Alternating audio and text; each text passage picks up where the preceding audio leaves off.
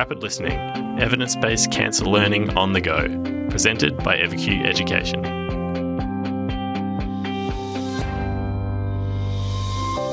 Hello, Rapid listeners. Thanks for joining us for another episode. Given the current situation, we're going to be talking to today's guest via Zoom. I'm very pleased to introduce Rachel Williams, who's taken time out of her busy day to talk to us about the world of cancer genetics. Rachel Williams is a senior genetic counsellor specialising in cancer genetics. She is the network clinical lead for South Eastern Sydney Local Health District and is based at the Prince of Wales Hospital Hereditary Cancer Centre. She has more than twenty years' experience in cancer genetic counselling. Rachel has an interest in providing evidence-based information to health professionals, patients, and their families to improve patient care. Rachel's research interests are in improved patient access to cancer genetic services and hereditary bowel cancer conditions. Welcome, Rachel. Thank you, Lisa. So, Rachel, you're a cancer genetic counsellor, but we often hear the term cancer geneticist. Can you tell us what the difference is? Yes, there's a lot of difference in training in particular. Uh, in clinic, there is a lot of crossover, but I'll start with the training. So a, a geneticist of form usually refers to a clinical geneticist in our cancer genetic setting, and a clinical geneticist will go through a medical degree and then a specialty, usually in our area, often adult medicine, Um, and then clinical genetics on top of that. We also have some geneticists who come from a paediatrics background as well. In cancer genetics, we often have people that have come from medical oncology who have got an interest in cancer gen- genetics and then make that their special interest, and we benefit from them having that extra training as well. So mostly around the country, we have got doctors that are coming from either of those specialties in general. So a geneticist will be able to potentially do procedures, they can make diagnoses, they will also have their ability to interpret medical information in a way that is different to a genetic counsellor. So a genetic counsellor has different training. We have currently a master's program, so it's a postgrad degree after an undergrad, often from science or medical science. A genetic counsellor is an allied health professional and as such works to complement the geneticist role. In my area, I work in a metropolitan uh, hereditary cancer centre or familial cancer centre, and the way we operate is that the genetic counsellor tends to do a lot of the um, start of the work by collecting family history, collecting relevant pathology reports, and then collaborates with the geneticists to then work out what are the best recommendations for that patient.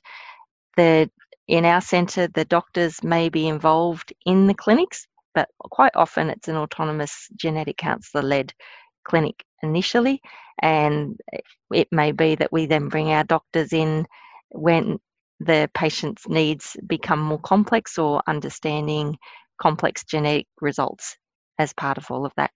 Okay, that, that's that's excellent. That's a lot clearer to me now, I think, and I hope for our listeners as well. So as a genetic counsellor, you kind of touched on it quite a bit there, but what does your day-to-day role involve? What would a typical day look like and what kind of patients would you be seeing? That's a good question, Lisa. It does vary every day. So if I think about a day where I'm doing clinic, I would often have a half day of clinic, and that we usually have a patient booking on an hourly um, schedule. So within that hour with the patient, I would be going through with them initially their family history, giving them some education about what their family history and the reason for referral might mean in a genetic sense, helping assess whether or not genetic testing might be helpful for them.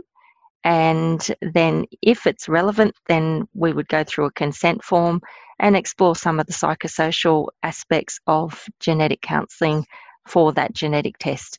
And those type of aspects might be about what if we found a, a gene fault in a layman's term that might have caused your cancer or your family's cancer to occur. What if, what would that mean for you?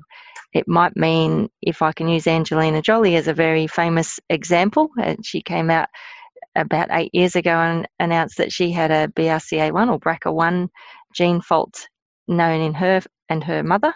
And if we're seeing someone like Angelina who had not had cancer, it might be about what would you do with this information? Do you think you'd take surgical measures to prevent yourself or lower your risk significantly from getting cancer? Or would you prefer to adopt a screening program if one's available? So that would be what my clinic would generally look like. Following a clinic, there's things like writing up the notes. Sometimes there's following up pathology reports or other information. Sometimes a, a patient might be doing some of their own homework and finding out more information about their family for us as well. If it's something like breast cancer, there are risk models that we might use to help us understand what sort of risk that person might have. And so that is often done better at the desk rather than wasting a patient's time during the consultation, depending on the model. Um, there, we have a database. We electronically enter a, a pedigree or the family history. There is discussions with the doctors that we work with as well. Depending on which day of the week, we also have a big team meeting as well to discuss all the clients that we have seen and are planning to see based on their referrals to work out what we think might be the best care for them and what might come about because of those risk assessments. Other things might include receiving phone calls from our patients that we've seen before, and that may be ten years ago, or it might be someone we're actively seeing at the moment over a course of a couple of months. So it is a very varied role. We also attend multidisciplinary team meetings, which are in most of the major hospitals, and we contribute into the assessment of whether or not genetics might be play a helpful role for that patient's uh, cancer plan and cancer treatment. Wow, that's a really varied role, you're right. Um, I like that you get to see the patient through all aspects though, like how you mentioned that you'll, you'll be able to see a, pa- a patient might call you again in, in ten years, that you get that patient throughput that I think a lot of um, a lot of other health professionals don't, where they don't get to check in again after treatment and all those kinds of things. And also really interested to find out that geneticists and counsellors are part of M D Ts, which makes a lot of sense because the decisions that you need to make as a result of this genetic testing seems like it really impacts um, the patient's life and their options and their outcomes. Yes, Lisa, I might add to that as well as um, one of the rewarding factors for me personally is the fact that we do have that long-term involvement, and we might initially, I've talked about the initial consult, but if we go ahead with genetic testing, we're involved with relaying the results. And if we find a gene fault, then um, we talk about family dissemination of that information so that we can try and prevent cancer happening in other relatives. And what I have liked seeing over the years, and pinch myself how old I must be getting, but I uh, can remember young people that I've met when they were probably about twenty, almost twenty years ago, and now I am getting to meet their young adult children as they're coming through as well. So I can remember some of these young people as tiny babies at the time, and you know, all of a sudden they're presenting as a young adult to me to now think about their own test. Wow, that's amazing. I never thought about it like that, but I guess, yeah, if, if it is hereditary and if genes are running in families, then of course you're going to be involved in um, the care and advice of that whole family and not just the, the one person. So another question that um, we had was, genetics, uh, geneticists and counsellors, do you work in hospitals, or is it alongside of the hospital, or is it out in the community, or can it be a few of these? It's probably all of the above. So in around Sydney, most of the metropolitan major hospitals, the tertiary hospitals, will have a um, genetics unit attached, and they will come under a variety of names. As I said, I work in a hereditary cancer centre. Um, you will hear Family Cancer Centre or Family Cancer Clinic, Familial Cancer Clinic. There are also around the, I guess, the country, there are also genetics units that might sit still within public health, but might not sit necessarily in the major teaching hospital, but very possibly because of space, but they sit in a close by building, maybe in another suburb. It might also be in an, another building on the campus as well, even around Sydney. Um, there's also some geneticists and some genetic counselors have also set up private practice as well. So that might be something that people come across. We also have genetic counsellors who sit sometimes in community health settings, and we might see this more typically in New South Wales in regional or rural settings as well. Excellent.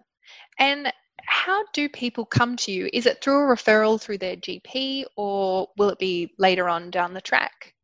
So there are a variety of ways people might come to us. So if I look at our within our hospital, and I touched on the M D Ts, that is often flagging uh, potential patients that if the specialist deems relevant, they will refer internally within the hospital. And we've got a blend of private practice with a private hospital on the campus as well. So they could come from a private stream or from within the public stream. And that could be from surgery, gastroenterology, the breast screening area, or within oncology as well.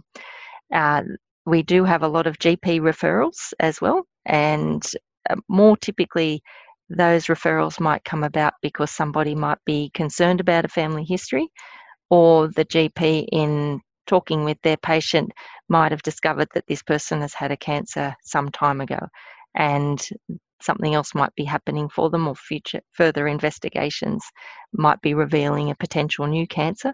And so we might get a referral there. Um, as I said about the next generation coming through to me earlier, sometimes it's because the next generation have said, oh, I'm worried because my parent had this, or, you know, as a forty-year-old, they might say, my, my sibling's just been diagnosed with bowel cancer. I'm worried, what should I do? So we get those sorts of referrals as well. The other type of referral we might get is that if we have given somebody a, the news that there's a gene fault found that's explained why they've had their cancer, we will often give them a letter that they can share with their relatives. And it might be that randomly, and you know, it could be an interstate family, but we've got somebody living around our area, and we then get that person contacting us directly and mentioning about this particular family letter and that they're interested in genetic testing. We do then direct them to go to their G P and get a referral for that process, but It, often we might get somebody actually almost self-refer, or their their family has recommended they get in contact with us. Yeah, wow, that's really interesting, because I guess that means that you're seeing patients through almost all of the pathway. They might have had a diagnosis, which in retrospect the specialists have thought that could be that could actually be hereditary. And then right at the front, you've got people who don't have a diagnosis but um, have a family member who might have it, or, or want to investigate that. So you're kind of seeing patients along the whole pathway, I guess, almost. Yes. Which would be yes, challenging. That's true. It can be, but I think we've got used to that as our business is normal. So I think we've just a- adapted, and it's what we've trained in, and it's our normal, I guess. Awesome. Um, so thinking back specifically, Rachel, why did you decide to become a, a genetic counsellor who is specialising in cancer genetics? That's a very good question. So I, I guess I can reveal that I came from a science background, so I came into genetic counselling a little bit later than other people might have. And um, I worked in a, a corporate industry, in a chemical industry.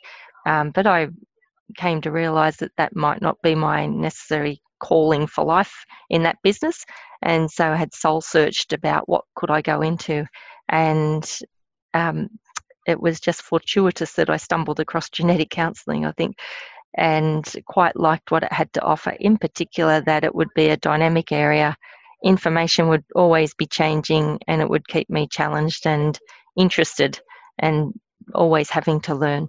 So that appealed to me greatly um, in terms of why I ended up in cancer genetics. I think, again, a very lucky opportunity came up when a, a position arose, and I was very open to that. I quite liked what I'd done in my practical experience, and I'm very glad that I was successful in that role, and I've had a very rewarding career. And, you know, for me, this is the pinnacle of genetic counselling for me, but others may differ in other areas of genetic counselling, but it has certainly met, um, I guess, my needs of what I would like out of a career.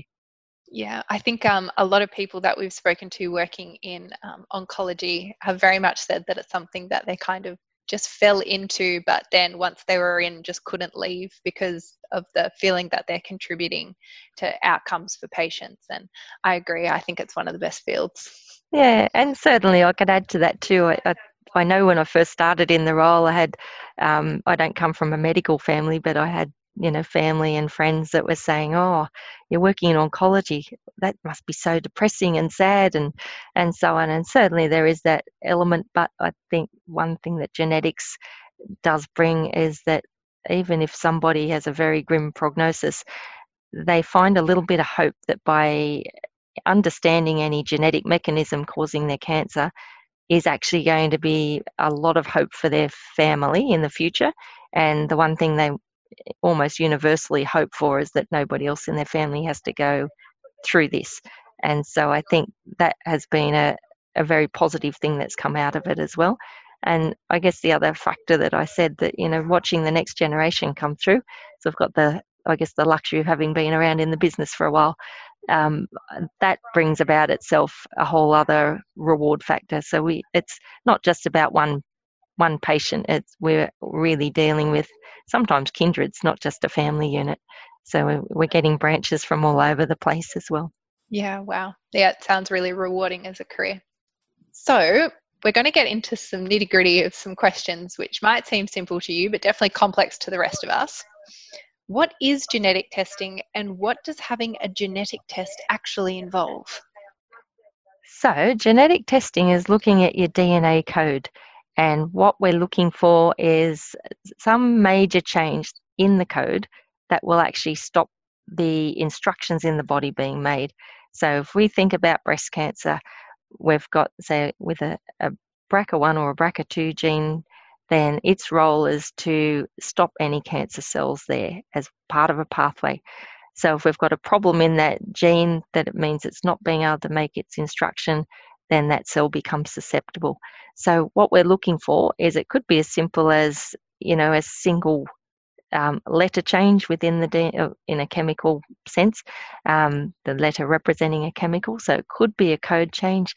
It could be a large chunk of the D N A code missing. So I often use with clients the analogy of reading through a book or an instruction manual, and we're looking for a change or sections missing. Sometimes it's sections added. So in those examples, um, we're looking for errors and we basically bookmark that spot. So then it becomes really important for being able to do the right test for another blood relative of that person down the track. So in terms of how do we do genetic testing, it is usually done through a blood test. You will hear of be, you know, the uh, a lot of the direct-to-consumer tests that are out there might work off a cheek swab, sometimes a saliva sample. Um, diagnostically, around most of Australia, I think that the blood testing is probably the optimal way. For most people, it's not too traumatic to give a blood sample. Yeah, I would agree. For yeah, there is always that minority though who are absolutely petrified of needles. They certainly are. Yeah, but which I'm sure you encounter all the time. So where does genetic counselling and genetic testing fit into the cancer pathway?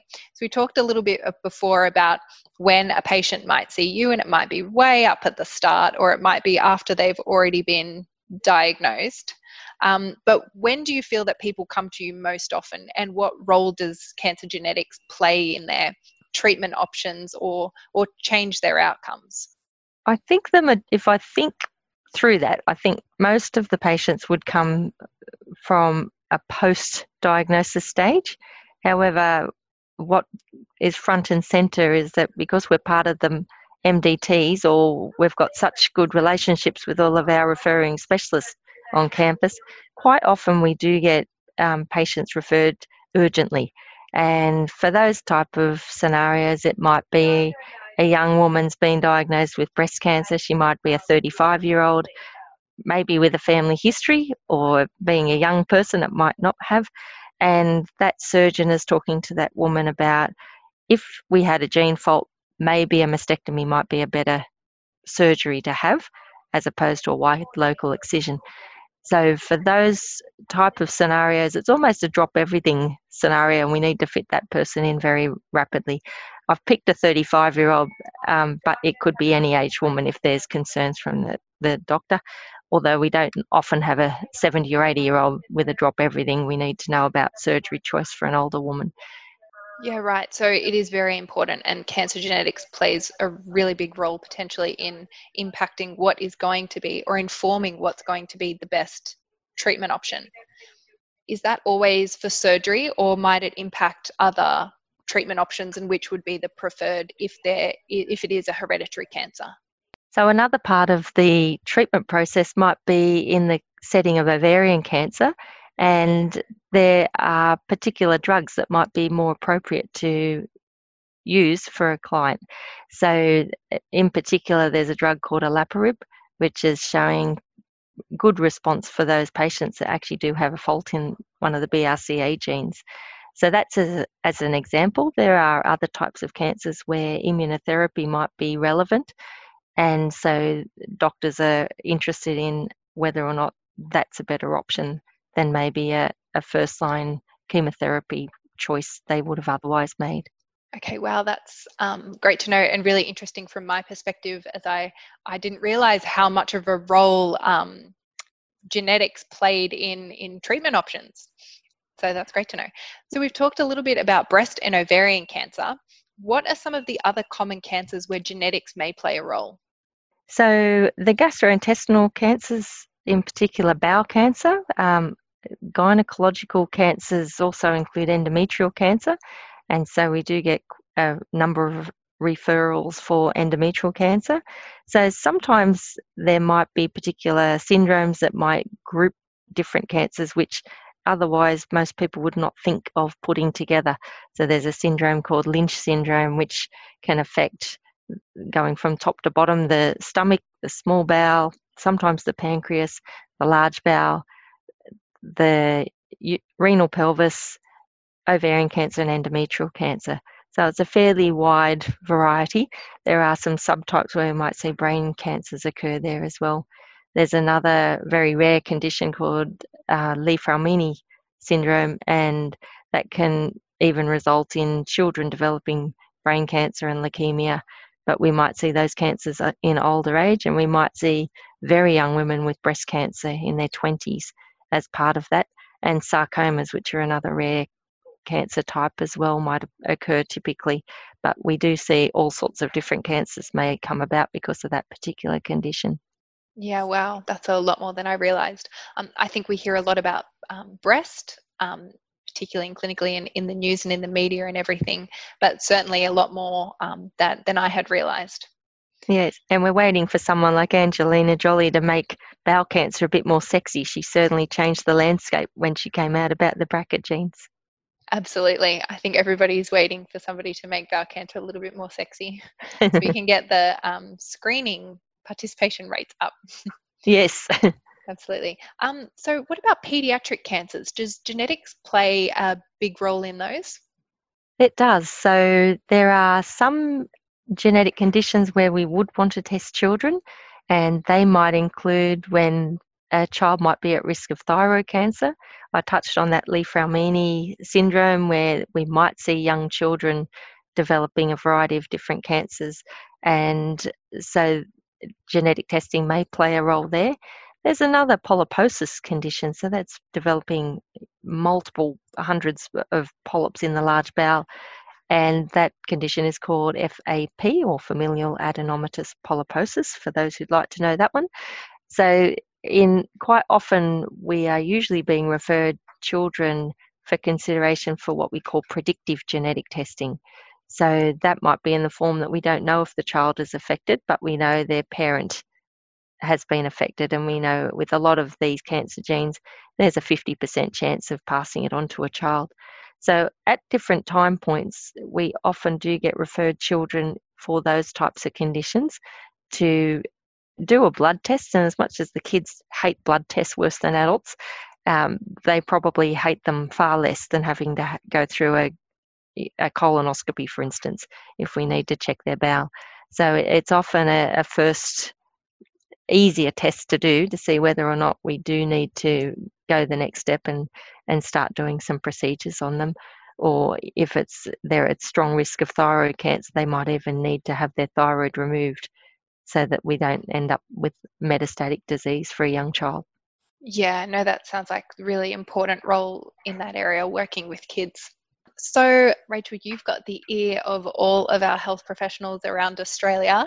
Um, so is there anything that you think that health professionals can do to better support the role of cancer geneticists and cancer genetic counsellors and the important work that you do? I think that just keep referring. I think that, um, that genetics, I get the sense from many of the um, training doctors coming through our campus Uh, that they're only starting to get a, a bit more training in their undergrad degrees and postgrad degrees. But I suspect it still has a, almost a bit of a scary factor there. Um, but I'd encourage anybody, whether they're a nurse, allied health person, if they've got clients that are coming through where it may be that as a health professional you're in a position to be that first triage point and be able to direct concerned patient to a genetics unit, that to build those connections.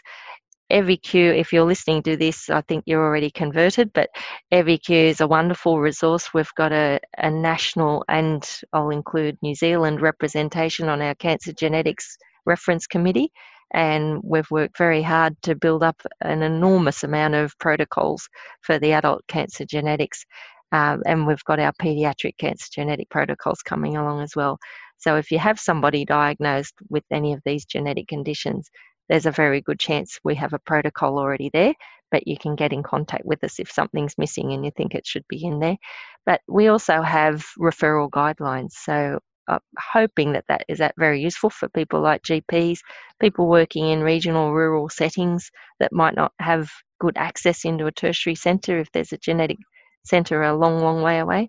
Um, but I think I can speak on behalf of all people working in genetics, whether they're a counsellor or a geneticist. We're very happy to hear from people. We'd rather hear from people than not hear from them. Um, even if it means our referral rates are going up and up and up, we'd rather be able to um, see people and hopefully spend the, the public purse well in identifying those who really do need to have screening and alleviate a lot of the anxiety for those who may actually may not be needing as much screening as that they've been having up until this point in time. No, those are really important messages, and thanks for sharing them with our audience. Um, I think you've done a lot of myth busting today and uncovered a few things that I think a lot of people don't understand about cancer genetics. Is there anything else that you want to tell health professionals um, working in cancer about cancer genetics? Is there any misconceptions that you get commonly that you would like to myth bust now for us all? I've probably covered most of them, Lisa, unless you can think of one more myth. I'm happy to always be contacted. I'm sure my contact details are somewhere in the eviQ site there, but Lisa, I'm sure you can pass them on for anyone who's got something they'd like to run past us. Uh, or if you're interstate, usually most of the states have got big cent- state-centred based genetic units, uh, with Victoria having a few. They're a bit more like New South Wales with a few, uh, few multiple sites there. But you know, get in touch with your local friendly genetics unit and um, have a chat if you've got relevant patients or extra questions. Perfect. Thanks so much, Rachel. Thanks so much for joining us and shining the light on cancer genetics and helping us all understand the important work you do and how we can contribute better as health professionals. You're welcome. Thank you, Lisa.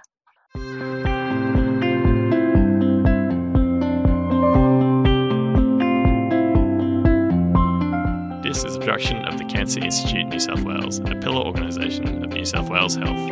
For more information, visit cancer dot n s w dot gov dot a u.